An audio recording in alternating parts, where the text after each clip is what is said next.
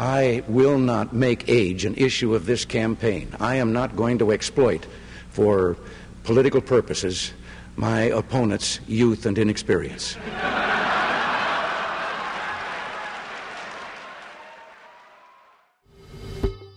Political debates have produced iconic moments in American politics, from the seven epic Lincoln-Douglas debates in eighteen fifty-eight to the televised drama of Kennedy-Nixon five score and two years later, to the zingers that pass as takeaways in the debates of our times.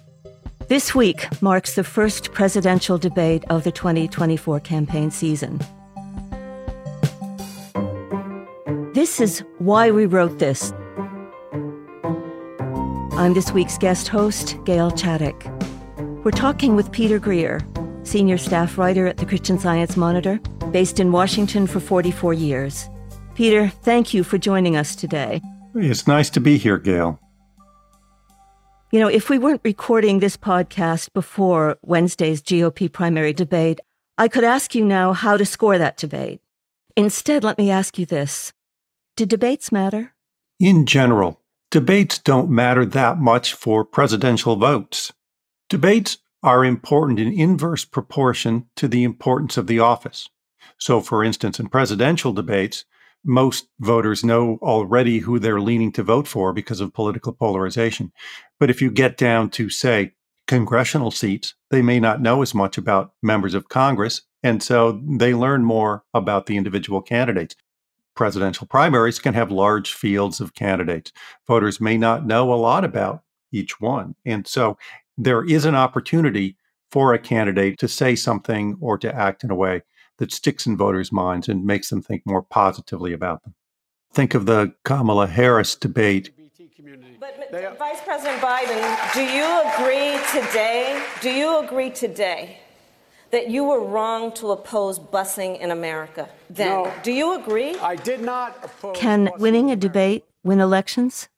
Losing a debate can lose elections. That is part of the problem for those who participate in them.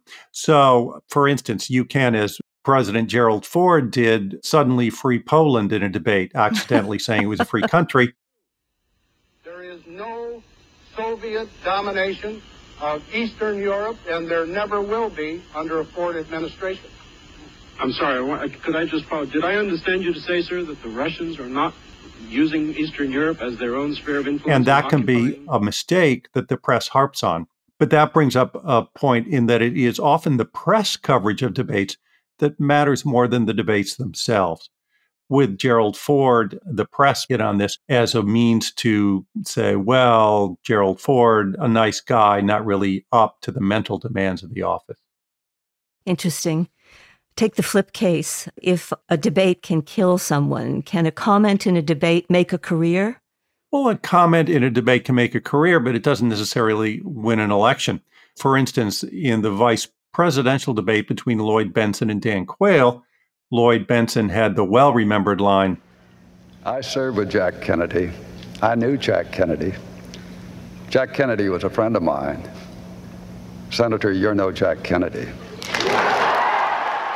I can quote it to you almost verbatim.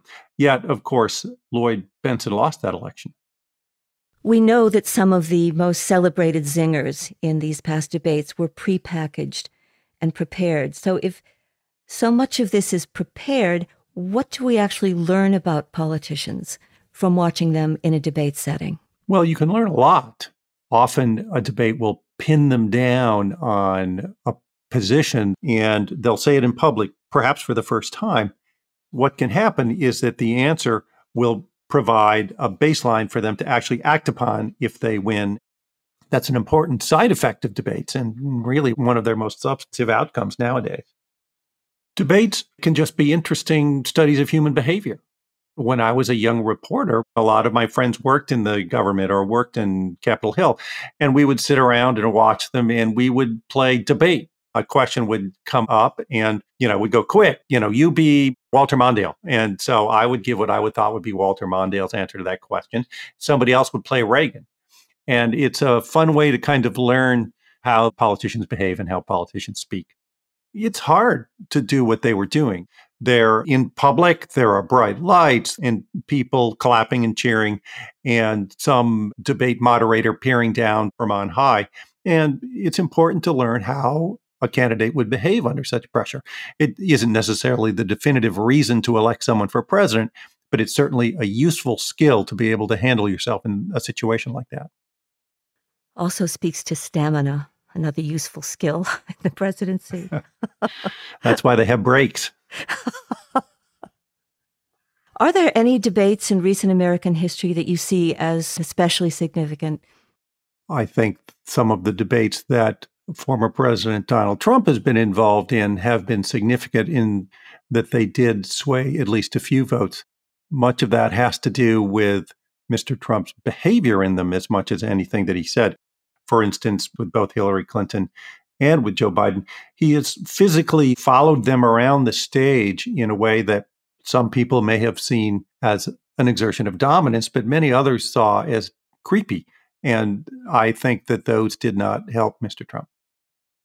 Do you see debates as a good indicator of a candidate's state of mind? In the example you just gave, some people may well have seen that stalking as some sort of indicator of state of mind. But in general, are debates a good way to understand state of mind? I'd say not really. They're good evidence of candidates' performative skills, but I'm also a believer in the axiom that there is no such thing as authenticity in politics. There are only different levels of inauthenticity. In that sense, we're not ever going to really know their actual state of mind. We know their public state of mind, the way they'd like to present themselves to the voters.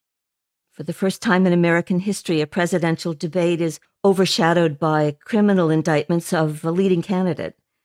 What difference do you think these legal issues are making in how the Monitor covers these debates? It's quite likely the only issue going forward into the general election is going to be whether former President Trump should go to jail. He's very likely to be the Republican nominee, and he faces many counts of both federal and state charges, and he's likely to be found guilty on at least some of those. The only way he really stays out of jail is by winning. At least on the federal charges, he might at least try to pardon himself. I think that at least some of the candidates are sure to point out that his situation as a criminal defendant is going to be very difficult for the party to defend in a general election. Some Monitor readers support the former president. Are you hearing from them? Very much so. I hear from both sides. The ones who are for Trump, they send me many, many editorials from the Wall Street Journal. They want me to be editorial in a way that supports their beliefs. But that's difficult. Some of the stuff that they send me is also wrong. There are people who are not respectful and who want me to say things that are false, and I refuse to do that. Do you say that to people directly, either in the answers that you give or in the way you craft your stories? Do you try to deal directly with an argument you think is wrong? Part of the problem now is that things are so far apart that there are simply baseline assumptions that are different. So I can say that there was no election-changing fraud in the twenty twenty election. And I can use the shorthand description of why. Many court cases were filed and lost. Many officials appointed by Trump told him that the election was in fact fairly lost and there was no fraud. But there are readers whose baseline assumption is that those points are wrong, and that therefore I am ignoring the fact that in fact there was widespread fraud. But I am don't have the space to get into that argument in every story, and that really baseline difference in beliefs is probably the thing that I get the most comments on. Peter, how do you work toward balance in your own reporting? Balancing today is a very difficult proposition in the sense of it used to be easy. You could pick a Republican and quote them, and then you'd have a Democrat and you'd quote them. But the problem now is that there are many different axes of differences. So you could have a Republican and a Democrat, and the Republican cannot reflect a particular aspect of Republicanism nowadays, for instance, if they're anti-Trump. And so you have to have a Democrat and then an anti-Trump Republican and then a pro-Trump Republican. And it all becomes extremely difficult to be thorough. You have to kind of pick how you're going to juxtapose things. I try to write what I think is right. You know, one of the most iconic debates of all wasn't a presidential debate at all. It was for an Illinois Senate race. Why do you think Lincoln-Douglas became a standard against which we measure all other debates? Well, the Lincoln-Douglas debates were debates in the sense that we don't see at all today. They were, first of all, a closely coordinated series of events occurring in towns throughout Illinois.